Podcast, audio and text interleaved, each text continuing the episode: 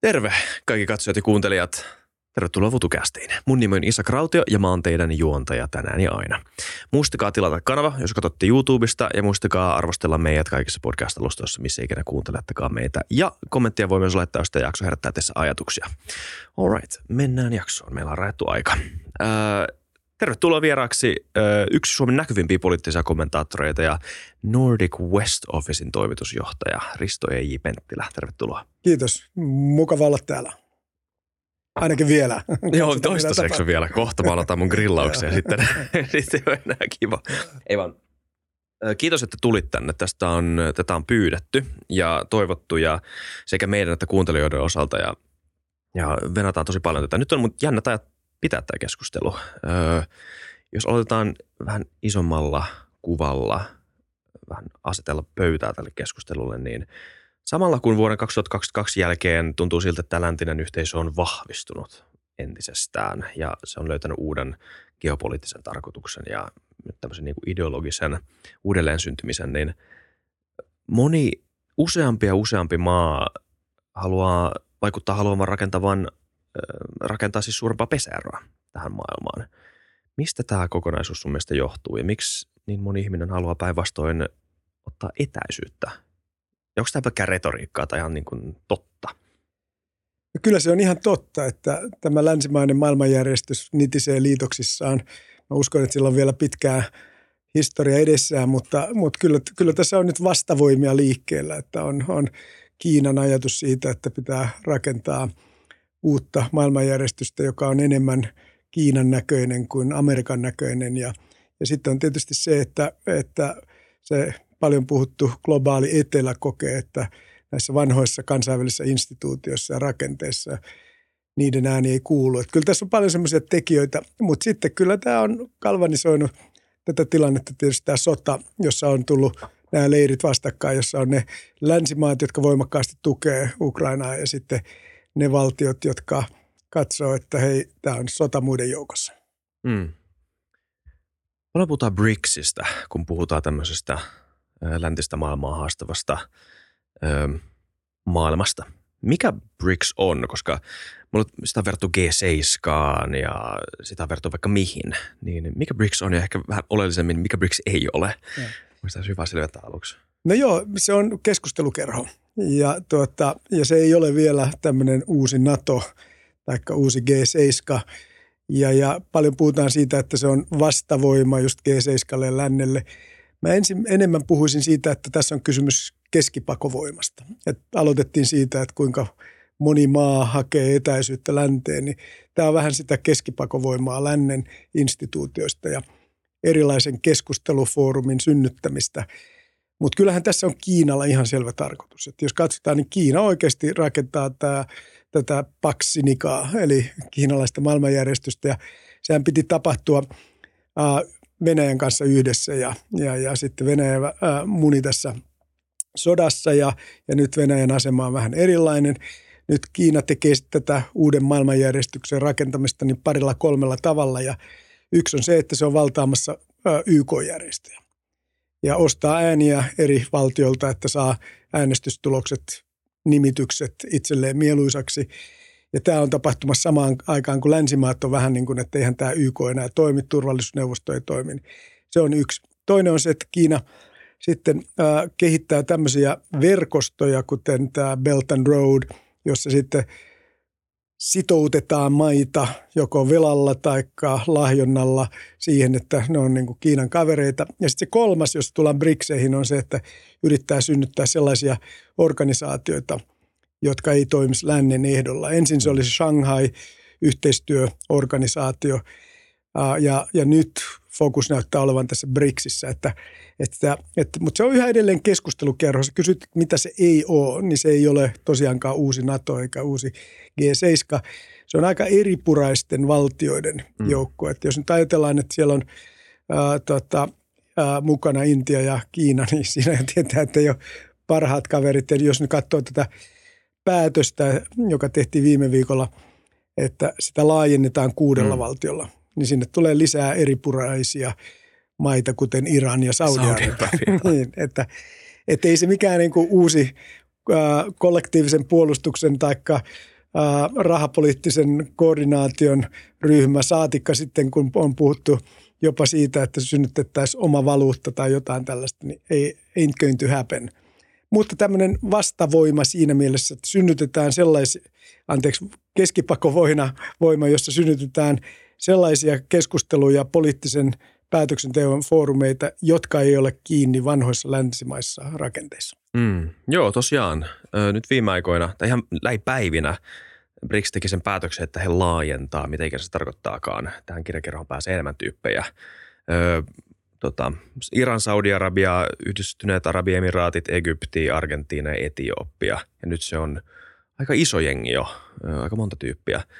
Tämä oli sama kokous, mikä oli mielenkiintoista, miten länsimaissa uutisoitiin tai globaalisti uutisoitiin, että tämä oli se kokous, mihin Putinin piti tulla, mutta hän ei saanut tulla. Ja se oli se iso tarina.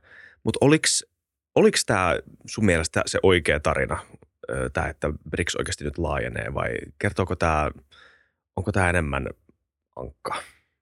No ei se kokonaan ankka ole siinä mielessä, että, että, että kyllä se laajentumispäätös on – on osa tätä Kiinan visiota ja, ja siinä mielessä hyvä tarkkailla tätä, mutta se, että, että siitä nopeasti mentiin siihen, että tästä tulee niin kuin tämä G7 vastavoima, että G7 on, on läntisen maailman johtoryhmä ja tämä on sitten tämä kehittyvän maailman tuota, johtoryhmä, niin, niin, niin se ehkä on liian pitkälle menevä ää, tuota, päätelmä toi oli kiinnostava, kun sanoit, että Putin ei ollut siellä. Mm. Ja, ja, tota, ja, ja syythän oli tietysti ilmeisesti, että hän olisi joutunut oikeuden eteen, tai Etelä-Afrikka olisi joutunut pahan paikkaan, että koska Etelä-Afrikka on kir- äh, allekirjoittanut tämän kansainvälisen sopimuksen siitä, että sotarikolliset pannaan ää, niin tuota, vastuuseen, niin, ja, ja sen takia ei voitu tietysti Putinia ottaa. Mutta sellainen mulle tuli mieleen, ja tämä on pelkkää spekulaatiota, että tämä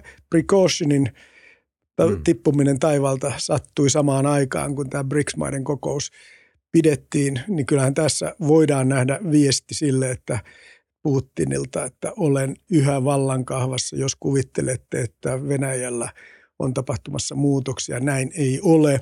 Ja viesti kyllä meni läpi sekä BRICSeihin että länsimaihin. Mm. Niin just. Selvä. Joo, mielenkiintoinen. Siinä sillä viikolla tapahtuu aika paljon asioita. Monilla viikoilla nykyään tapahtuu aika paljon asioita. Se on totta, siihen on tottunut. Joo. Tota, Brixistä ehkä vielä sen verran. Siitä eri purasta olisi mielenkiintoista puhua. Tässä on siis mm, monta, monta, monta, monta suurta maata, joita ei oikeastaan yhdistä sinänsä kauhean moni asia. Muu kuin se, että he jollain tavalla on asettautunut – ei länsimaiden liittolaiseksi, mm. vaan liittoutumattomaksi tai sitten eksplisiittisesti vastaan.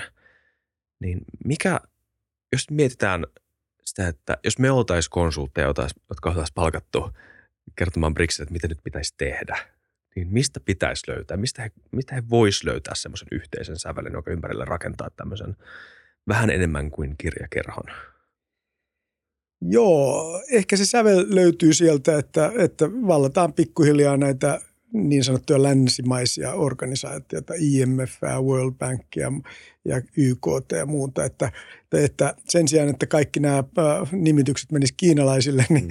jaetaan niitä vähän keskenään ja koordinoidaan sitä hommaa, jolloin tämmöinen ajatus siitä, että on monenkeskeisempi maailma eikä vaan Amerikan keskeinen maailma voisi mennä eteenpäin – Päästäänkö siihenkään? Hmm. En usko, koska tota, että jos nyt puhuu intialaisten kanssa, niin intialaisethan sanoo, että ne on mukana BRICSissa sen takia, että siellä ei tehtäisi ihan kaikkia niin kuin levottomia juttuja, että ne on siellä vähän niin kuin jarrumiehenä. Hmm. Ja, ja, tota, ja, ja, ja silloin tullaan siihen, että, että just Intia on hyvä esimerkki, että sehän on sitten Yhdysvaltain kanssa samoissa turvallisuusjärjestelyissä ja mukana ja, ja, ja, ja, ja hyvin läheinen Yhdysvaltain kumppani ja samahan pätee sitten Saudi-Arabiaan, jolla on läheiset perinteiset suhteet. Toki ottaa, on ottanut eteen sitten nyt Bidenin aikana. Eli se voisi olla se, että jos nyt oltaisiin konsultteja, niin mä sanoisin, että hei, että joo, tehdään sitä, mitä Kiina tekee, mutta tehdään yhdessä. Eli vallataan pikkuhiljaa näitä kansainvälisiä organisaatioita. Hmm. Ja jos mä arvan oikein, niin Kiina ei tykkää tästä ideasta välttämättä. Ei. Ja tämähän on se, että kun nyt tähän tätä pidettiin suurena voittona Kiinalle, että tämä laajenee, niin äh, tota, äh, kyllähän tämä on niin kuin sitä, että on nähty, että nämä, joilla on veetto, eli ei voi laajentua ennen kuin kaikki on samaa mieltä. Eli käytännössä Intia niin pystyy tässä niin kuin hallitsemaan, että kuinka monta otetaan ja millä tahdilla ja muuta. Että ei tämä ilmeisesti täydellinen selkävoitto kuitenkaan Kiinalle ollut. Mm. Entäs nämä uudet maat? Miksi he tuli mukana? Ja miksi heidät haluttiin mukana?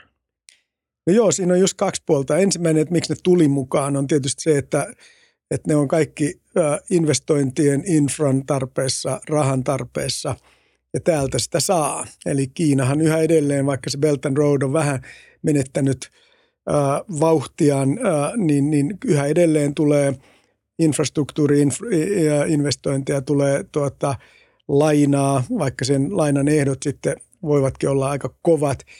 Ja, ja, ja se on varmaan se tärkein syy. Ja sitten, sitten, että miksi niitä haluttiin mukaan, niin, niin kyllä mä luulen, että tässä niin, niin, ää, tuota, se kaikkein halukkain laajentaja oli, oli, oli, oli juuri Kiina. Ja sitten Brasiliahan on kiinnostava, että riippuen siellä, että kuka siellä on presidentti, niin on joko – Amerikan paras kaveri, taikka sitten ne on, se on Kiinan paras kaveri, ja tällä hetkellä hän nyt pyrkii olemaan taas Kiinan paras kaveri. Ja, ja, ja, ja siinä haetaan sitä, niin kuin, tota, että miksi, että globaalille etelälle suurempi ääni. Mm. Tätä kautta, siis Joo. BRICSia laajentamalla. Just niin. Eikö mennyt oikein sun mielestä? Sä näytät vähän niin kuin arvo, äh, pohdiskelevalta. en mä tiedä, viittisikö mä muuten olla silleen ristautua. En tiedä, onko ihan samaa mieltä ton kanssa. Eikö, tämähän on sellainen, että eihän me oikeasti tiedetä. Että, niin, tässä, niin kuin, että kun me mietitään Kiinaa ja, ja mitkä Kiinan motiivit on, niin, niin se mitä mä sanon Kiinasta, niin perustuu siihen, että mä puhun läntisten Kiina-asiantuntijoiden kanssa mm. joka viikko. Siis Washingtonissa ja Oxfordissa ja, ja eri paikoissa. Ja, ja näissähän me kaikissa tiedetään, että ei kenelläkään ole sitä varsinaista totuutta. Jos sä taas menet Kiinaan mm. ja yrität sieltä saada jotain selville, niin ethän sä saa. Mä olin aikaisemmin kauppakamarin ja, ja, tota, ja, ja Suomen, suomalais-kiinalainen kauppakamari yritti saada virallisen statuksen siellä, koska sillä on suuri merkitys, että sä saat jotain tietoa, jos mm. kutsutaan. Ei ole vieläkään. Ja silloin niin kuin ajatellaan, että vaikka sulla olisi toimisto Kiinassa ja muuta, niin et sä saa sieltä. Eli nyt kun me puhutaan, mä puhun tässä, että mitkä on Kiinan ajatukset siitä, että mitä se haluaa BRICSeille tai uudelle rakenteelle, maailmanjärjestykselle, niin se on tämmöistä päättelyä sen mm. mukaan, mitä ne toimii, mitä ne on sanonut ja mitä erilaiset tutkijat ja asiantuntijat sanoo. Ja siinä mielessä voi olla, että Kiinalla on joku muukin peli meneillään, mutta tältä se nyt näyttää. Joo. Mä en siis ollut eri mieltä sun kanssa. okay, mä vaan mietin, että kysynkö mä tämän yhden kysymyksen, jonka mä oon kysynyt viime jaksoissa ja. tosi paljon. Tai vähän tämä teema, mutta ehkä otan se puheeksi. Tuosta globaalin etelän äänestä, mitä ikinäkään. Se vaikuttaa tässä koko pelissä semmoiselta asialta, joka mun mielestä vaikuttaa aivan niin kuin radikaalin öö, tota, ymmärrettävältä asialta – että se on, että, että he on ikään kuin liittoutumattomia tässä tilanteessa, jos katsoo heidän omaa historiaa ja, jos katsoo sitä, että minkä aseman he haluaa ottaa maailmalla ja mitä, mitä ja näin. Meillä on ollut monta keskustelua tästä ja mä en halua haskaa tämän jakson aikaa liikaa käymään kaikki niitä läpi, mutta vaan asettaa sulle kysymyksen. Mitä lännen pitäisi tehdä globaalin etelän suhteen? Pitäisikö meidän jollain tavalla reformoida meidän suhde heidän kanssaan? Tai onko se tällä hetkellä – hyvä?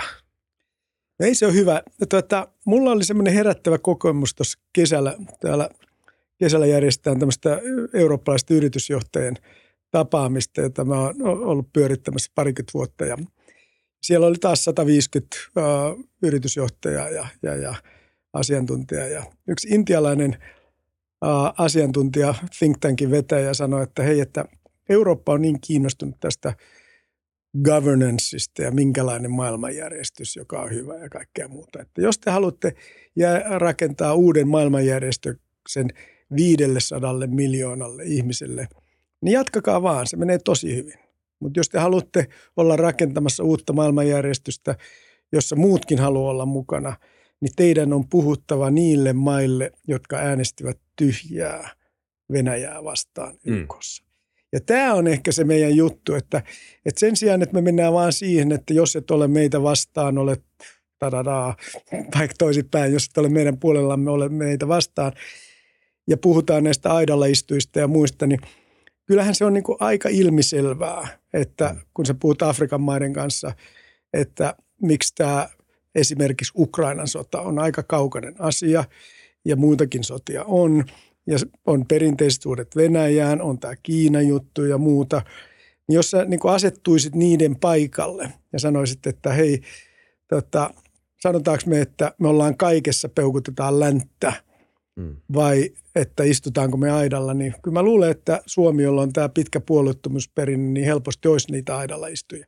Eli tämä olisi niin kuin lähestymistavan muutos. Ja sitten se toinen, josta on puhuttu paljon, on se, että kiinalaisten kanssa on helppo tehdä bisnestä, kun ne tekee bisnestä ja me eurooppalaiset mennään sinne saarnaamaan. Että kyllä tässäkin varmaan on perää. Joo, niin säkin oot kuullut tämän sanonnan. Tämä on varmaan joku yleinen juttu, joo. koska mäkin on, joo, joo. just niin. Joo, ja sitten ne sanoo, että kun, tota, niin kuin vaikkapa, tota, kun, ää, tota, että katsoo näitä lentokenttiä ja infraa ja teitä ja kaikkea muuta, niin kaikki ne on kiinalaisten rakentamia ja sitten eurooppalaiset tulee käyttää niitä samoja lentokenttiä ja teitä ja muita ja tulee ja sanoo, että hei teidän pitää saada demokratia toimimaan paremmin ja muuta. Että siinä on niin kuin erilainen suhtautuminen. Kyllä. Mutta siitä huolimatta, öö, sä puhuit siitä, no tämä nyt ei liity tähän asiaan, mielenkiintoinen, kiitos vastauksesta, mutta tota, Kiina ja USA, jos puhutaan tästä kilpailuastelmasta, kirjoitit hiljattain artikkeli, jossa otsikko oli, että USA on voittamassa. Mitä tarkoittaa? Mitä hän on voittamassa? no joo, siis tätä ää, artikkeleissa pitää jäädä vähän kärjistää, mutta joo, USA on voittamassa, koska se on voittamassa tekoälykilpailun, mm. teknologiakilpailun tällä hetkellä. Että vielä muutama vuosi sitten näytti siltä, että piilaakso on mennyttä ja se kaikki muuttaa Texasiin. Niin tota, ja, ja niin kyllä tapahtuu, mutta, mutta nyt kun katsotaan tätä tekoälykehitystä, niin yhtäkkiä ää, tuota, kaikki on huomannut, että hyvänen aika – siellähän tapahtuu. Ja, ja, ja, ja tämä on ehkä nyt tällä hetkellä tärkein syy siihen optimismiin, joka mulla on Yhdysvaltain suhteen. Eli teknologia ja sitten ei ainoastaan tämä teknologinen kisa, mutta Yhdysvallat on voittamassa myöskin vihreän siirtymän. Mm. Ja tämä on niin semmoinen, mitä me ei ehkä Suomessa olla ymmärretty, että ja mitä ne tarkoittaa tällä voittamalla vihreän siirtymän, niin ne on tietysti se, että ne tekee sen nopeiden, te, tehokkaimmin ja sitten hyötyy siitä kaikista eniten. Ja ne on heittänyt kaksi triljoonaa dollaria nyt tähän kaikkeen ja siis meidän biljoonaa, heidän triljoonaa. Joo, ja, tota, niin, niin, ää, ja, ja, ja, tässä niin kuin mennään niin kuin voimallisesti eteenpäin ja, ja, tota, ja sitten Kiina sitten on taas, niin kuin, että – niin kuin sanotaan viimeinen asia, tärkeä asia Yhdysvalloista, että jos talous ja teknologia näyttää hyvältä, niin politiikka näyttää ihan sekavalta ja, ja, ja voidaan puhua Yhdysvaltain presidentinvaaleista, jos, jos halutaan, mutta että, että nämä on nämä teknologia ja talous, jotka nyt näyttää Yhdysvalloissa hyvällä. Ja, tota, ja sitten Kiina on samaan aikaan äh, paljastanut sen, että, että, että presidentti Xi on leninisti. Hänelle tärkein asia on puolueen valta ja mm. kontrolli ja menty koko ajan enemmän tähän kontrollisuuntaan. Ja silloin päästään siihen, että tätä uutta tekoälyn antamia mahdollisuuksia ja kaikkea muuta käytetään kontrollin lisäämiseen. Ja ajatus on se, että tällä tavalla Kiina menee eteenpäin ja että, että tekoäly mahdollistaa sen, että tehdään parempia viisivuotissuunnitelmia, eikä sitä, että sitä kautta tulee uusia innovaatioita. Ja tämä on se vähän niin kuin se perinteinen autoritääriset, demokraattiset, avoimet yhteiskunnat ja – tässä nyt ehkä sitten mun näkemys on se, että, että vaikka toi Amerikan politiikka on tuommoista tota showpainia, niin, niin, niin, niin jos, jos siitä selvitään, niin Amerikka on voittamassa. Mm. Viime aikoina on puhuttu myös demografiasta tämmöisenä syynä sille, että jos katsotaan 10 vuotta eteenpäin, 15 vuotta eteenpäin, että missä nämä eri maat on. Seuraatko tätä demografiakeskustelua millään mielenkiinnolla sen suhteen, että oikeasti olisi määrittelevä tekijä näiden maiden tulevaisuuksien suhteen? Tai voiko niin monta, monta asiaa tapahtua tässä välissä, että on vaikea sanoa nyt? Joo, mutta kyllä siis äh, niin kun, jos otetaan vähän pidemmälle niin, no, aikataulu, niin tota, kyllä – demography is destiny, niin kuin sanotaan. Ja, tota, ja kyllä siinä niin kuin, tuota, sun tuota, näkemys tai implisiittinen näkemys siitä, että tämä on tässä Kiina Yhdysvalta suhteessa tärkeä määrittelevä tekijä, niin olen samaa mieltä. Ja se, mitä on tapahtunut Kiinan kanssa, on se, että paitsi että, että, että nyt Intia ohitti jo väestö määrässä, niin ilmeisesti näitä lukuja on myöskin kaunisteltu, että se on tapahtunut jo aiemmin ja, ja nyt tämä työssä käyvä väestö Kiinassa vähenee tosi nopeasti ja, ja niin edespäin. Ja sitten samaan aikaan nuorisotyöttömyys on korkealla. Et samaan aikaan, kun sulla on demografisesti haastava tilanne ja sitten vielä nuorisotyöttömyys on korkealla, sehän on yli 20 yksi prossaa, se me tiedetään, koska kun se saavutti nuorisotyöttömyys 21 prossaa tuossa kesällä, niin ne lopetti tilastojen julkistamisen, että ei tiedetä tar- tarkalleen missä.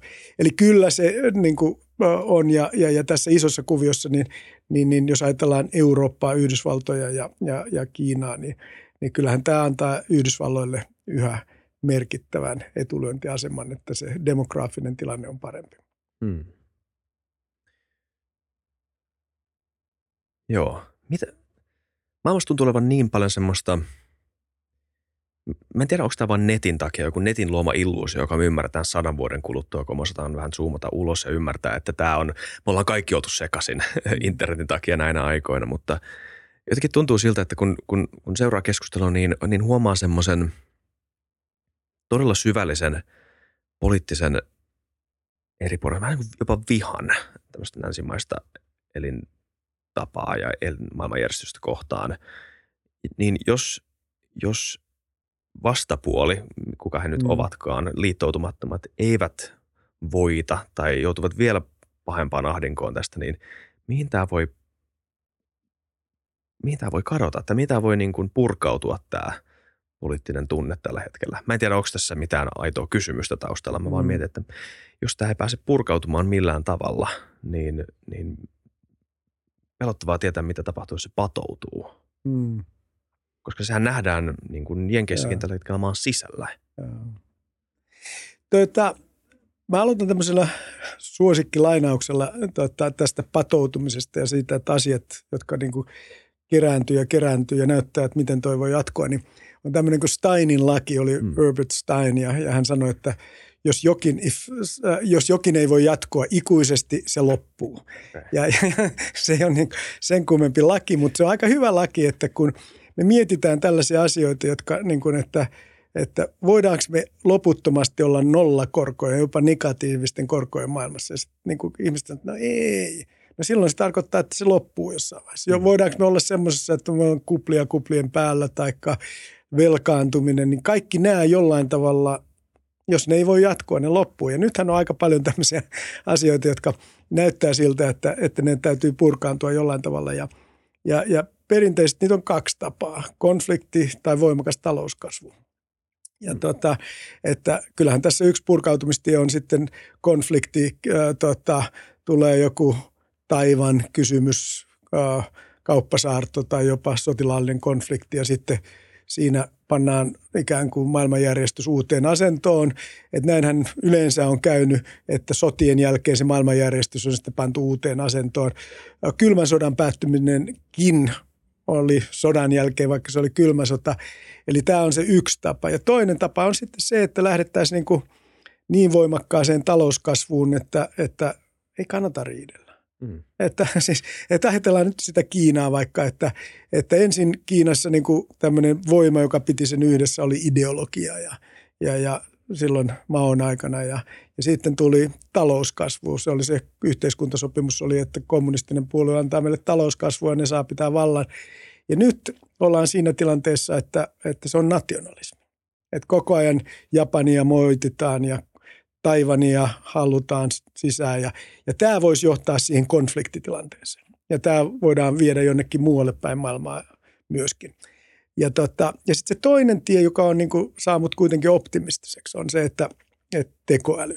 Ja, ja, ja kaikkihan niin kuin, tota, puhuu tekoälystä ja, ja, ja mä oon huomannut, että enemmän optimistisia on sellaiset ei-insinöörit kuten minä, että kun ei oikein tiedä, että mitä siinä voi tapahtua, mutta – Jos me ajatellaan, että, että meillä voisi olla edessä semmoinen niin tuottavuusloikka, mistä puhutaan, joka olisi siis kymmeniä prosentteja ja laaja-alaisesti, niin mietitään, että mitä se tarkoittaisi Yhdysvalloille, Euroopalle, Kiinalle.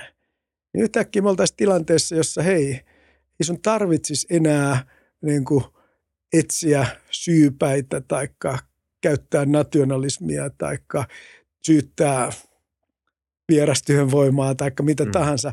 Että kyllä mä nyt niin kuin melkein näen, että tässä on niin kuin kaksi mahdollista reittiä. Ulos on, on tuottavuus, kasvu tai jonkinlainen konflikti. Joo, niin just. Siitä mä oon samaa mieltä, vaikka mä pidin pausin tuossa. tota, öö, joo, paljon kuulee tätä. Yleensä liittyen ilmastonmuutokseen kuulee sellaista argumenttia, että, että öö, meidän ei pitäisi keskittyä talouskasvuun sillä, että tällä, tällä hetkellä, kun meillä on tämmöinen ilmastokriisi käynnissä, koska eikö me ole jo saavutettu se elintaso, mikä meillä kuuluu olla tai mikä on enemmän kuin hyvä meille. Mehän eletään kulutusyhteiskunnassa, missä suuri osa kulutuksista ja elintasosta on vaan haaskausta, joka ei oikeasti tee meitä onnelliseksi. Ja totta kai siinä on mun mielestä paljon perää. Se, mm. Siinä on hyvin paljon tervettä itsekriittistä ajateltavaa, mutta se ongelma on eikö vaan just toi, että jos taloudesta tulee nollasummapeli, niin mitä sitten tapahtuu yhteisöille? Sitten tapahtuu se, että joko kaikki mennään tämmöiseen vanhaan, vanhaan feodaalimaailmaan, jossa jokainen tietää paikkansa ja sun paikka on ollut köyhä ja pysyt siellä ja meidän paikka on olla tyytyväisiä keskiluokkaisia ja, ja näin edespäin. Ei kukaan halua sellaisen takaisin. Tämähän on ihan virheellistä puhetta tämä, että, että talouskasvu olisi ongelma. Se, että mihin talouskasvun hedelmiä käytetään, niin mihin sä viittasit tämmöiseen tuhlailevaan elämäntapaan ja siihen, että että tuota, me haaskataan resursseja ja kaikkea muuta, niin se on väärin. Mutta tässä mun mielestä länsimaissa on tapahtunut suuri herätys, että, tuota, mm. että, että että nythän se on niin, että, että ihmiset vaatii. Ei enää tarvita niin poliitikkoja tai jotain sanomaan, että tämä on tärkeää. Et siinä mä oon kyllä, että kun mä sanoin, että mä oon tekoälyn suhteen optimisti, niin mähän on tämän, tämän, tämän ilmastonmuutoksen hallinnan suhteen kanssa optimisti. Siis meille tulee ja me nähdään näitä kuivuuksia ja, mm. ja, ja myrskyjä ja kaikkea muuta. Ja, ja, ja en mä ole naivi, siis totta kai tämä on suuri ongelma, mutta kysymys on, että miten se taklataan. Ja, ja, ja niin, niin kyllähän se on niin, että, että, että tämä teknologiset mahdollisuudet ja nyt kvantumtietokoneet ja tekoäly niin tulee nopeuttamaan näitä ratkaisujen syntymistä niin paljon. Mä jopa uskon siihen, että fuusio tulee nopeammin kuin, kuin tuota, uskotaan, että Oxfordissa on kaksi niin kuin fuusio-startuppia. Ne kummatkin sanoo, että 2035 mennessä me ollaan online commercially viable. En tiedä, tuleeko tapahtumaan, mutta kun me ollaan tähän saakka ajateltu, että fuusiota viedään eteenpäin tämmöisillä massiivisilla laitoksilla ja muilla serniä ja muuta, mm. niin, tota, niin nyt onkin mahdollista hakea uusia reittejä. Onko se fuusio vai onko se mini-ydinvoimala tai muuta. Tämä on mun mielestä se juttu tietenkin, johon meidän pitää keskittyä. Ja jokainen on nähnyt Oppenheimer filmin, ja jos ei ole, niin kannattaa katsoa, niin, niin kyllähän se tie on enemmän tämmöinen Manhattan-projektitie, että pannaan rahaa tutkimukseen, kehitykseen, kuin se, että, että pysäytetään maailmaa. Oli, mä muistan nuorena lukiolaisena oli ää, tota, Jersi Leck, semmoinen niin puolalainen intellektuelli, jolla oli tämmöisiä ironisia sanontoja. Yksi oli, että pysäyttäkää maailma, haluan ulos. Niin tämä ajattelutapa, että pysäyttäkää maailma, haluan ulos, niin eihän se kyllä meitä rat- näitä ongelmia ratkaise, mutta, mutta sehän on enemmän sitä, että ihmiset on huolissaan ja sen mä ymmärrän täysin. Ja, ja nyt nää, ka- kaikkea tätä ei varmaan olisi pitänyt sanoa, koska mun tyttäret muutenkin on sitä mieltä, että mä oon ihan liian teknologiauskonen näissä asioissa. Joo. Mä en, siis mä, tässäkin mä jaan täysin optimisti, Joo. mutta mulla on myös tosi paljon pessimismiä siellä asiassa. Ja mä en tiedä, mitä mä teen tällä kaikella. Tota, se on, mutta mä, mä oon vähintään yhtä optimistinen sen suhteen, kun kuulen niitä mahdollisuuksia, mitä, mihin me voidaan päästä tekoälyllä ja, ja mitä kaikkea se voi mahdollistaa, niin mahdotonta olla olematta optimistinen. Ja siinähän on niin kuin mielenkiintoinen juttu, että, että Suomessa on nämä kaikki ollut hiekkalaatikolla, hiekkalaatikolla reunalla ja tämä, että älä tule paha kakku, tule hyvä kakku, niin tämähän on tekoälyn kanssa sama juttu. Et me ei mm. oikein tiedä, tuleeko sieltä hyvä kakku vai paha kakku, mutta kyllä mä nyt luulen, että, että siinä on niin paljon hyvää, että, että nämä mahdollisuudet on, on, on aikamoista. Joo, ja ne teknologiset kysymykset vaikuttavat jotenkin niin hämmästyttävän – ihmeellisiltä, että miten ihminen voi olla, jotenkin niin arvostaa meidän hybristä lajina, että me, ollaan, me kehdataan tehdä tämmöistä. Siinä on jotain hienoa ja pelottavaa. Et, et, puhutaan tästä, puhutaan alignmentista aika usein, eli tämä, että miten me saadaan koodattua sisään meidän omat arvot ja intressit johonkin tekoälyn lähdekoodiin silleen, että kun tämä tekoäly alkaa sitten pystyy lukemaan lähdekoodinsa, pystyy ymmärtämään ikään kuin itsensä ja pystyy koodaamaan itse itsensä uudestaan niin pitkälle, että vähän niin kuin ihmisillä meillä uudistuu solut, sillä uudistuu koodi niin, että siellä ei jossain vaiheessa sanotaan muutaman vuoden kuluttua ei ole enää yhtään samaa lähdekoodia jäljellä. Niin miten mm. me voidaan tämmöisessä tilanteessa säilyttää ne intressit, joita me sinne alun perin haluttiin laittaa ilman, että tämä tekoäly jollain tavalla ylittää tai koodaa itsensä ulos niistä – niin kun vaikuttaa ihan, miten ihminen tuota ajatte- lähtee ajattelemaan. Joo, en mä tiedä, miten, kun ei itse ymmärrä näitä asioita, niin mä kuuntelen tällaisia podcasteja niin kuin tämä. Ja tota, toi Harari, niin – Lex Friedmanin kanssa oli erinomainen podcast Joo. tästä teemasta. Ja, ja siinä oli monta sellaista ajatusta, jotka mulle niin kuin jäi mieleen juuri siitä, että miten tässä mennään eteenpäin. Ihan yksinkertaisesti siitä, että meidän pitää tietää, että ollaanko me tekemissä AI tohtorin kanssa, lääkärin kanssa vai, vai, vai ihmisen. Ja, ja, ja siinäkin varmaan mennään, että, että lääkärin pitää sanoa, että hei no AI suosittelee tätä, mutta mun mielestä siihen voisi laittaa no. Eli tämä niin kuin, että me tiedetään, mitä me tehdään. Mutta sitten toinen, että tämä sun pelko siitä, joka on varmaan meillä kaikilla yhteinen, että, että me ollaan tilanteessa, jossa joku on paljon älykkäämpi ja fiksumpi kuin ihminen. Ja hänen vastauksensa siihen oli, että tämä ei ole uusi tilanne että meillä on tällainen juttu kuin organisaatio tai mm. yhtiö. Oletaan, otetaan nyt sitten vaikka, ää, heitetään nyt sitten amerikkalainen yhtiö Microsoft. Niin se on paljon organisaationa paljon fiksumpi kuin yksikään ihminen. Ja se on jo olemassa. Ja se ei ole pelottava. Siihen on pystytty, niin kuin, onhan se pelottava, mutta sitä on pystytty hallinnoimaan ja, ja se uudistuu ja tekee koko ajan ja kaikkea muuta. Et mun mielestä se ehkä löytyy enemmän siitä, niin kuin, että me haetaan niitä malleja ja opitaan samalla ja sitten niin kielletään ne sellaiset käytöt, jotka on, jotka on selvää huijausta ja, ja, ja, ja, ja manipulointia. Eli kyllähän tässä tämmöinen niin että ei mulla ole ratkaisua, mutta mun mm. mielestä fiksut ihmiset nyt jäsentää tätä sillä tavalla, että tämä ei enää vaikuta niin mahdottomalta haasteelta kuin ehkä siinä vaiheessa, kun Elon Musk sanoi, että, että kuusi kuukautta taukoa ja koko kehitystyölle ja kaikkea muuta. Kyllä, kyllä. Ja mä tiedostan myös, että osa mun Joo. pelosta tulee siitä, että mä kuvittelen tämmöisen öö, täysin erilaisen maailman, jossa meillä on jo tämmöinen laite, kun taas ne askeleet siihen pisteeseen on inkrementaalisia ja me Just tullaan näin. ymmärtämään ne askeleet sellaisinaan. Ja mun on mahdoton, mahdoton nähdä sitä maailmaa nyt. Et, mm. että tota, joo, mä, mä tiedostan myös tämän. Öö, Okei, okei. Jenkkien pressavaalit, niistä pitää puhua, niistä sä mainitsit tässä. Puhutaan no. niistä hetken. Niistä pitää puhua, joo, siis vaikka ei aina haluaisi, mutta joo, puhutaan vaan. Öm, pitäisikö aloittaa ihan vaan, mikä sun veikkaus on? 2024. Haluatko tehdä veikkauksen? En mä nyt halua tehdä veikkausta, koska mulle kävi tämmöinen vahinko, että musta tuli tämmöinen oraakkeli tämän Naton suhteen. Ja, oh, ja mä oon sanonut, että mä oon tästä hommasta nyt jäänyt eläkkeelle, että mä en ole enää, enää oraakkeli, mutta pakkohan mun nyt jotain arvioida. Ja, ja mun mielestä se on niin, että, että Trumpin mahdollisuudet oikeasti on, on aika hyvät. Ja, mm. ja, ja, ja syy siihen, miksi mä en ole pitänyt Trumpin mahdollisuuksia hyvinä tähän saakka on se, että demokraatit oppi ensimmäisenä, kuinka – hallinnoidaan ja aktivoidaan ennakkoäänestykset. Ja tämähän oli se, millä viime kerralla Biden voitti, että demokraatit sai ennakkoäänestäjät liikkeelle ja, ja republikaanilla oli tämä vaalipäivänä äänestys ja se Joo. ei riittänyt, ei saatu tarpeeksi ihmisiä joukkoon. Okay. Tosi outoa republikaanilta tai Trumpilta sanoa, että, että älkää välittäkö ennakkoäänestämisestä. Olisi luullut, että Joo. Ihan, ihan sama, miten te haluatte Joo. äänestää, mua niin äänestäkää. Se oli outo strategia.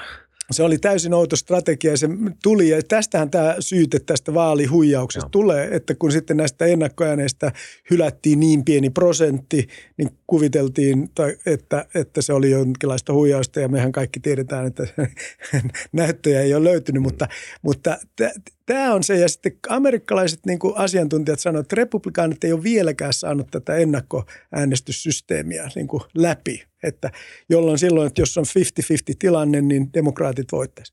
Mutta nyt kun tuli tämä sitten taivaan lahjana Trumpille nämä kaikki syytteet, niin tämähän aktivoi tämän väen, sen ää, tuota, kannattajat niin, kuin niin voimakkaasti, että ne ihan varmasti – että mitä enemmän se saa näitä syytteitä ja ehkä jopa tuomioita, niin mä luulen, että se vaikuttaa tähän ennakkoäänestysaktiivisuuteen, joka voi nostaa tätä Trumpin kannattajien määrää niin kuin sitten juuri niiden rajojen yli, jossa mennään.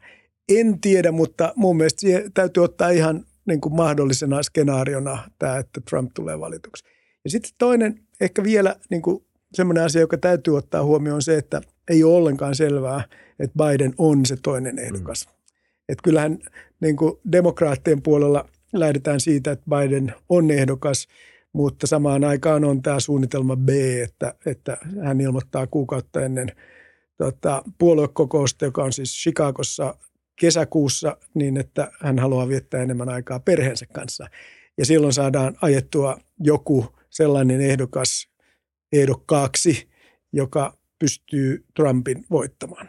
Eli kyllä niin kuin tässä on paljon muuttujia ja tämä, niin kuin, että, että ehkä, ehkä, ehkä vähän myöhemmin, mutta nyt mä en tee veikkausta, mutta sanon vaan sen, että, että demokraattien strategia, jossa ne on halunnut, että Trump on se vastaehdokas, niin on kyllä leikkimistä tulen kanssa, että Joo. voi käydä kuinka vaan. Kyllä. Mutta toisaalta emme tiedä, onko siellä mitään realistista haasteja vielä tällä hetkellä, jos katsoo sitä republikaanien väittelyä ja kuinka paljon kannatusta yksittäiset ihmiset siellä sai. Siellä on jotain semmoisia pilkahduksia siitä, että tässä saattaa olla seuraava hahmo puolueen sisällä ja sitä on mielenkiintoista myös seurata sen suhteen, että mitkä on ne puheenaiheet sen puolueen sisällä. Mutta joo, samaa mieltä, tai siis mielenkiintoista nähdä just si- si- vielä tuosta noista syytteistä, mm. Trumpin syytteistä ja miten ne vaikuttaa Trumpin kannatukseen. Musta on aivan uskottavaa se, että, että Trumpin – niin kuin, se sanotaan syvin pääty, tämä niin kuin mm. tihein ydin, kannattajaydin varmasti voimistuu tästä, ja koska varmaan koko maailman katsomus tai koko maailma selittyy sen kautta, että maailma on meitä vastaan. Ja mitä ikinä tapahtuukaan, se on peliliike Trumpia vastaan. Mutta äm, tämmöiset aidalaistujat ja vähän maltillisemmat republikaanit, luulet sä, että tämä vahvistaa heitä, että etenkin kun mennään oikeudenkäyntiin ja nähdään oikeasti, mitä on tapahtunut, että kyseessä ei ole mikään pelkkä poliittinen ajojahti, ellei tätä siis saa spinnattua mm. sellaiseksi, mutta kyseessä on jotain ihan todellista, että meidän presidentti on käyttäytynyt näin. Se on yrittänyt tota, kaataa laillisen vaalin ja, ja ynnä muuta, ynnä muuta, pöllinyt salattuja tota, dokumentteja tämmöistä, niin, niin onko Ehkä se kysymys voi muotoilla, kysymyksen voi muotoilla tälleen. Onko Trumpille tärkeämpi äänestäjäkunta ne maltilliset republikaanit ja independentit vai ne, jotka ei ehkä edes ylipäätään äänestä ja äänestää vaan, jos ne äänestää Trumpia? No joo, siis tota, sehän on kultti, joo, että tämä ydinryhmä uskoo Trumpiin ja, ja tota, voimakkaasti. Ja, ja hän ei voi tulla valituksi, jos ei saa liikkeelle myöskin niitä – aidalaistujia. Ja siinä mielessä voisi kuvitella, että, tuota, että tämä ää, hänen niin kuin, täydellinen moraalittomuus ja se tapa, jolla hän on toiminut, niin kääntäisi nämä aidalaistujat ää, niin kuin toiseen suuntaan. Mutta sitten tullaan siihen, että, että, että Biden aina sanoi, että älä vertaa minua kaikkivaltiaiseen, vaan vertaa minua kilpailijaan. Mm. Ja että, niin nyt se alkaa toimia myöskin niin kuin Bidenia vastaan. Että, siis, että kun mä teen tämmöistä kallupia, aina kun mä oon Washingtonissa, niin mä kysyn taksi tai oikeasti Uber-kuskelta, että kenestä tulee presidentti. Yksikään ei ole vielä sanonut, että Biden voittaa. Joo. Ja se on vaan se, ja kaikki mitä ne sanoo. No jotkut sanoo, että republikaanien aikana ja Trumpin aikana business menee paremmin. Mutta se on ihan pieni vähemmistö. Se varsinainen syy on se, että hei, että eihän tämä Biden pysyy edes pyörän Joo. selässä. Ja Joo. sitten eihän se saa edes lausetta sanottua. Ja näähän on sitä, että TikTokia ja mitä kaikkea tulee näitä ää, viestejä siitä, että, että tämä kaverihan on ihan gaga, vaikka se on tietysti näitä pieniä ää, pätkiä, joita otetaan ja niitä ajetaan ja muuta. Ja tässä tullaan nyt siihen, että, että, että, että, että, että onko niin, että ihmiset ajattelee, että, että, että toi Biden vaan, että se on niin mennyt aikaa. Mm. Ja silloin voisi, tämähän on vaikeaa meidän täällä ajatella, että miten kukaan voisi sittenkään päätyä Trumpin äänestäjäksi, mutta että silloin Voi se, hy- joo, niin, kyllä, voi olla, voi kai. olla että, että silloin, silloin se on niin kuin, että hei, että se on ainakin, se ajaa amerikkalaisten asiaa ja, Niin. ja, ja America first ja ei mitään tällaista. Ja sitten vielä tulee tämä koko Ukraina sota-kysymys, että, että nythän republikaanien puolella on tämmöisiä koepalloja, niin kuin Vivek Ramaswamy, Joo. niin että, että hei, että eihän toi Ukraina ole meille tärkeä, eikä Taivankaan ole meille tärkeä. Katsotaan, että miten mielipidemittauksessa toimiiko tämä vai ei. Vertaisi Ukraina Afganistaniin, niin joo. mikä siis, mutta se kertoo tosi paljon siitä, että miten tämä nähdään. Tämä on kaukana pois meistä, miksi me on, tämä ei ole meidän sota. Just näin. Niin tää, tässä on kyllä sellaista, että, että, että, että kaikki, eiköhän me kaikki toivota sitä, että niin kuin enemmistö amerikkalaisista, että nämä kaksi veijaria ei olisi ehdokkaana. Että sehän on ihan selvää, että kun näitä mielipidemittauksia on tehty, niin ö, 60 prosenttia on sitä mieltä, että Trumpin ei pitäisi olla ehdokkaalla ja 70 prosenttia sitä mieltä, että ei Bidenin pitäisi olla ehdokkaalla. se on muuten asetelma. Joo, vitsit. Mm. Entäs sitten Suomen vaalit? Ei globaalisti yhtä merkittävät, mutta ainakin yhtä kiinnostavat vähintään. No joo, vähintään yhtä kiinnostavat meille suomalaisille, Niin. mutta että nythän me ollaan tilanteessa, jossa Suomen kannalta erittäin merkittävä päätös NATOon liittyminen on tehty. Ja siinä mielessä, että melkein, että kuka sieltä nyt tulee presidentiksi, niin ei se nyt kauheasti heilauta. niin. Mutta, ja tässä tullaan siihen, että positiivisesti se voisi heilauttaa. Että, niin kuin, että mehän ollaan niin kuin uuden äärellä. Että meidän pitää oikeasti rakentaa meidän kaikki vanhat liittolaissuhteet uudestaan. Ruotsin kanssa, Yhdysvaltain kanssa, Britannian kanssa. Ja sitten katsoa, minne tämä Euroopan unioni menee. Ja sitten mä näen sen myöskin niin, että parhaimmillaan presidentti voisi olla voimakas mielipidevaikuttaja siinä, että saataisiin tämä talous myöskin tolalle. Eli tämä on mun mielestä se, että, että jos nyt niin kuin tulee semmoinen, jota sinä taikka minä en haluaisi, niin ei se nyt ole suuri katastrofi, että, että, että me ollaan nyt tämä NATO-ratkaisu tehty ja niin edespäin ja kyllä me pärjätään. Ja tota, mutta että mä näen sen kyllä niin kuin semmoisena valttikorttina, että jos meille sattuisi tulemaan presidentillä ole selkeä näkemys Suomen uudesta paikasta maailmassa, niin silloin niin se voisi olla just se, mitä me tarvitaan. Meillähän on koko 2000-luku mennyt, että meillä on ollut yhtään toimintakykyistä hallitusta. Ja tässä tarvittaisiin nyt joku ratkaisu, ja mun mielestä se voisi olla se, että olisi presidentti, joka voisi vähän näyttää tietä. Eli kyllä tämä pluspuolella on, niin kuin, siinä on isoja mahdollisuuksia. Miinuspuolella, ja se on meille on, niin, niin tärkeitä ratkaisuja, turvallisuus, tärkeät turvallisuuspoliittiset ratkaisut on nyt tehty. Hmm. Ei tarvitse veikata voittajaa, mutta haluatko veikata finalisteja? Ketkä on No, kaksi? kyllä mä luulen, että se haavisto siellä on. Että, tota, että, että, että vaikka voisi äh, ajatella, että, että hän on niin monta kertaa yrittänyt, että ihmiset jo tota, äh, on saanut tarpeeksi. Ja sitten kun hän, hän oli ulkoministerinä, niin hänestään tuli tämmöinen virkamies ulkoministeri. Mä ajattelin, että mä oon siis tuntenut hänet tietysti. Mm. Aikanaan mä olin politiikassakin ja me oltiin yhtä aikaa ja, ja, ja, ja muuta. Ja, ja mä oon aina tykännyt ja mun mielestä se on karismaattinen kaveri. Mutta vähäksi aikaa se meni ihan niin kuin tämmöiseen virkamies ulkoministerin suuntaan. Sitten hän heräsi henkiin, kun tuli todelliset haasteet, tämä sota ja muuta. Niin, eli kyllä mä luulen, että, että hän, hän, hän, hän on siellä. Ja sitten se toinen, niin kuin kaikki puhuu, että sit kysymys on, että kuka siellä on. Onko se halla onko se Alex Tyb, onko se Olli Rehn, Jutta Urpilainen, ei, ei sitä tiedetä, mutta tota, siitä tulee tiukka, tiukka vääntö ja, ja silloinhan se menee vähän niin, että, että, että, että, ää, että kysymys kuuluu, että, melkein sen henkilön pitäisi saada aika laajasti oman puolueensa ulkopuolelta mm. ääniä. Jos ajatellaan tämmöistä keskusta kandidaattia, niin sen pitäisi saada sekä kokoomuksesta että keskustasta että perussuomalaisista Kyllä. ääniä. Ja sitten voidaan katsoa, laittaa niitä, että ketkä voi saada näistä kaikista. Ja silloin mä pysäännyn siihen. Niin, joo, sitten mä käyn. Olisi kiva kuulla kyllä, että mikä saisi perussuomalaisen tai mikä saisi perussuomalaisen äänestä Alex Stubbia? No ei mun mielestä mikään. Että, ja, ja silloin tullaan siihen, että, jos on, äh, että Alex itse asiassa joutuu kyllä kilpailemaan Haaviston kanssa samoista äänistä. Mm. Ja silloin, niin kuin, että tähän asetelma ei ehkä meekään ihan niin, että on, on, on punavihreät, jotka käy oman kisansa ja keskustaoikeusto, jotka käy oman kisansa, vai voi olla, että tässä tulee tämmöistä niin kuin ristiinkalastusta. Ja silloin niin kuin nämä asetelmat on vielä vaikeammat arvata. Ja, ja voisi tietysti käydä jopa niin, että Haavisto sitten pullahtaisi pois, että, että, että vähän niin kuin liian aikaista sanoa, mutta, mutta että mun mielestä se on, niin kuin, jos nyt niin, kuin, niin, niin onhan meillä Mika Aaltola, mutta Toki.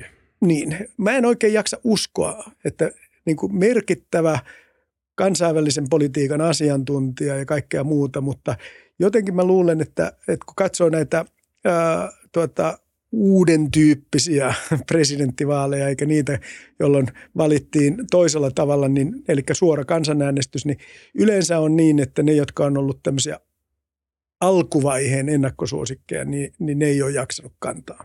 Mm, niin just.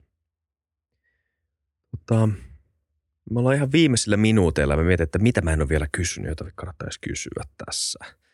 Puhuttiin tuosta talouden roolista turvallisuudessa aikaisemmin. Se oli kiinnostavaa, talouskasvu ja, ja turvallisuus ja näin. Toinen asia, mitä on, mikä, mistä ollaan myös puhuttu, että se vaikuttaa sisäiseen ja ulkoiseen turvallisuuteen, on ö, varallisuuserot. Oletko sä samaa mieltä tästä? Onko tämä niin kuin ihan aiheellinen puheena ja mistä myös pitäisi puhua 2000-luvulla tai, tota, tai noin 2020-luvulla? Mutta tota, ja näet sä tämän ongelmana. Ei välttämättä Suomessa, mutta globaalisti. Tai miksei Suomessakin? Voit miksei varmaan... Suomessakin, niin. joo. Siis tota, jos on ihan suuria eroja ja, ja samaan aikaan semmoinen ajatus ihmisillä, että mulla ei ole mahdollista päästä eteenpäin, niin se on ongelma. Et mä jotenkin uskon siihen, että jos ihmisellä on sellainen tunne, että hei, mulla on mahdollisuus mennä eteenpäin, niin se ei niin kauhean paljon haittaa, jos on sitten eroja. Ja, ja, ja kyllähän niin kuin globaalisti, jos ajatellaan, niin – onhan se mielenkiintoinen tilanne, että tämä paljon parjattu globalisaation aikakausi tietysti nosti satoja miljoonia ihmisiä köyhyydestä. Ja nyt kun globalisaatio on jumissa, niin, niin köyhyys lisääntyy. Ja, ja, tota, ja tämähän on tietysti se niin kuin kiinnostava asia, jossa tullaan siihen, että kyllä meidän pitää välittää, että kun me aikaisemmin puhuttiin siitä, että, että ratkaisuja tämmöisiin pattitilanteeseen on konflikti tai voimakas niin. talouskasvu, niin mä oon vähän samaa mieltä, että – että kyllä tässä nyt niin kuin tämä talouskasvun ja turvallisuuden globaalisti niin yhtymäkohta on aika voimakas.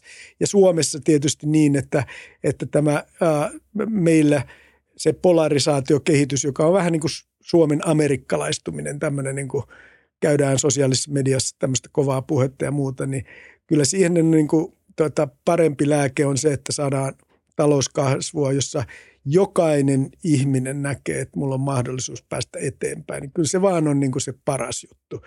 Että, että, että, että joo, kyllä nämä absoluuttiset erotkin on tärkeitä, mutta kaikkein tärkein on se, että, että jokaisella on näköpiirissä se, että voi mennä eteenpäin. Ja jos ei sitä ole, niin, niin sitten ollaan vaikeassa tilanteessa. Ja, ja, ja siinä mielessä mä kyllä olen sitä mieltä, että kyllä, kyllä varallisuuserotkin, jotka Suomessa on aika pieniä, hmm ne on tärkeitä, mutta vielä tärkeämpää on se dynamiikka, joka on yhteiskunnassa, joka antaa mahdollisuuksia. Tuloerot itse asiassa, on, on, niistä voisi myös puhua. Tai siis monet, ainakin minä äsken sekoitin varallisuuserot ja tuloerot, nehän on myös tärkeä ero. Joo, siis mä ajattelin, että sä tarkoituksella puhuit varallisuuserosta, joo. siis sitä, että... että no sitä myös, joo, joo koska, Mutta jos me kyllä. puhutaan tuloeroista, niin, niin ehkä siinä tulee vielä enemmän se, että, että tämä yhteiskunnan dynamiikka, että, että että mä oon sitä mieltä, että en tiedä onko väärässä, että opiskelijat nykyään niin mielellään menee töihin, jos on motivoiva työ, pienellä palkalla, jos sä tiedät, että hei, että, että kuukauden päästä, kahden kuukauden päästä se palkka nousee, että sä oot semmoisessa äh, kuin, että, että, että menee vaan ja saa jonkun palkan, jonkun, joku muu on neuvotellut ja muuta. Tämä on vaan mun ajattelutapa, että, että mitä enemmän sulla on dynamiikkaa yhteiskunnassa, niin sitä vähemmän edes tuloerot missään yksittäisessä vaiheessa merkitsee. Siis sen takia, että nehän on aina staattisia kuvia. Kyllä. Nuoret opiskelee ei tuloja, tuloero suuri, sitten ne lähtee opiskelemaan, se pienenee ja näin edespäin. Mutta, äh, mutta, mutta joo, että äh, samaan aikaan niin kuin vielä, vaikka mä tiedän, että meillä on vain minuutti kaksi aikaa, niin äh, kyllä siinä rinnalla tämä mua huolestuttaa ehkä vielä enemmän on tämä kulttuurisodan tuleminen Suomeen. Joo. Okei. Tähän me ei voida pysäyttää. Onko vielä pari minuuttia aikaa? no on mulla pari minuuttia aikaa. Joo. Eli tota, et kyllä mä, mä, mä oon viettänyt paljon aikaa Amerikassa ja Britanniassa ja, ja siitä on tullut se, että totta kai mä tykkää niistä maista, mutta on oppinut näkemään niitä epäkohtia. Ja, ja kyllä ne kaikki, mitä cancel cultureen ja, ja, ja tähän niin kuin kulttuurisotaan ja kaikki nämä epäkohdat, mitä niin, että onhan se vaan jännä, että ne tulee kaksi-kolme vuotta myöhässä Suomeen koko ajan. Ja tämä on se, joka mua nyt niin kuin harmittaa, että tämmöisen niin kuin anglosaksisen kulttuurin näitä huonoja puolia tänne koko ajan tulee. Ja, ja siinäkin mä oon vähän sitä mieltä, että, että ei meidän ole pakko mennä niin kuin koko matkaa sinne suuntaan. Ja, ja, ja, ja, ja, ja siinä suhteessa mä olen kyllä vähän sitä mieltä, että me ollaan semmoinen niin kuin jämähtänyt yhteiskunta tällä hetkellä, jossa tätä dynamiikkaa on liian vähän ja, ja silloin se purkautuu tämmöisenä vastakkainasetteluna, että, että, että kyllä mä olen sitä mieltä, että, että meidän pitäisi jotenkin päästä irti siitä, mitä Bengt Holmström kutsuu valtioriippuvuudesta ja päästä siihen, että enemmän ihmiset näkisivät, että hei, täällä on erilaisia mahdollisuuksia, voi tehdä erilaisia juttuja ja, ja, ja siinä mielessä mä olen vähän huolestunut ja, ja se ehkä liittyy siihen varallisuus- ja tuloerokeskusteluun. Että jos siihen päälle tulee tämä, että nähdään, että on näitä rikkaita ja jolla on isot tulot ja muuta, ja sitten ollaan tämmöisissä poteroissa, niin sitten me ollaan huonolla tiellä. Mm. Joo, toi on kyllä totta, että se ei aina liity edes varallisuuteen tai siihen pääomaan tai niihin tukiverkkoihin, joita ympärillä on, vaan myös semmoisen, että ei täällä maailmassa tai maassa saa, niin kuin oikein kokeilla tai tehdä, koska meillä on niin paljon sääntöjä ja yhteisiä tota, etikettejä, että ei täällä ole niin kuin hyvä liikaa kokeilla, ei tehdä tuommoista, että mä oon vaan tiellä. Joo. Ja se on jollain tavalla ollut vähän outoa mulle koko mun elämäni semmoinen ajattelu. Tietenkään ei pidä olla epäkohtelias tai, tai tota, törkeä tai häikäilemätön negatiivisella tavalla, mutta tota, äh, mut, no, siinä on tasapaino. Kaikilla on tasapaino. Välillä mä myös reellisesti Joo. kuuntelen tämmöisiä niin kuin, äh, piilaaksolaisia yrittäjähahmoja mietin, että en mä ikinä kehtaisi tehdä tota, mitä te teette. Niin. Siis puhua sillä tavalla, kun ne puhuu vai? vai Joo, olla... jotenkin niin, niin kuin irtautuneesti muusta todellisuudesta kuin siitä omasta yrittäjäkuplasta. Joo, joo kyllähän se on sama ja, ja tota, kyllähän siitä on no, tarttunut, kun äsken puhuttiin tästä niin kuin, kulttuuri sota-aspektista ja kaikesta muusta, niin onhan tästäkin esimerkkejä ollut Suomessa ja muuta. Mutta että se puoli, tämä, niin kuin, tämä rohkeus ja tehdään mm. ja ollaan vähän omassa kuplassa tässä yrittäjyydessä vähän, niin siihen mä suhtaudun myönteisemmin, Kyllä. koska niin mä, mä tiedän, että se on niin kuin aika rasittavaa, kun kaikki on maailman parasta ja meillä on ja, ja niin edespäin. Ja mennään siihen, että missä on, niin kuin, missä on liiottelu ja valehtelu ja koko ajan, niin, niin, tota, niin onhan se hieman rasittavaa, mutta, mutta jos nyt niin kuin jotain tämmöisiä huonoja puolia sieltä Amerikasta voisi ottaa, niin otetaan tämä – liiallinen itseusko sitten. Mutta terve itse tuntuu aina hyvä Se asia. on hyvä asia. Hyvä, tähän on hyvä lopettaa. Tähän Kiitos. on lopettaa. Kiitos paljon. Oli mahtava keskustelu, Risto. Ja tota, joo, nähdään ensi kerralla katsojat. Öm, se on varmasti ensi viikolla tai jopa tällä viikolla. Riippuu milloin tämä tulee ulos. Öm, nähdään. Muistakaa kommentoida, jos tämä jakso herätti ajatuksia teissä. Varmasti herätti. Ja muistakaa tilata kanava. Muistakaa tota, seurata Risto Twitterissä, jos sulla on varmasti tämmöisiä Joo, kanavia. mä siellä aina silloin tällöin, mutta mä oon niin laiska, mutta hei, mä lupaan, niin mä laitan sinne jotain, niin voi seurata. Selvä, okei. Okay. Mä ainakin luin sitä vähän tätä jaksoa varten. All right, joo, se oli siinä. Moido.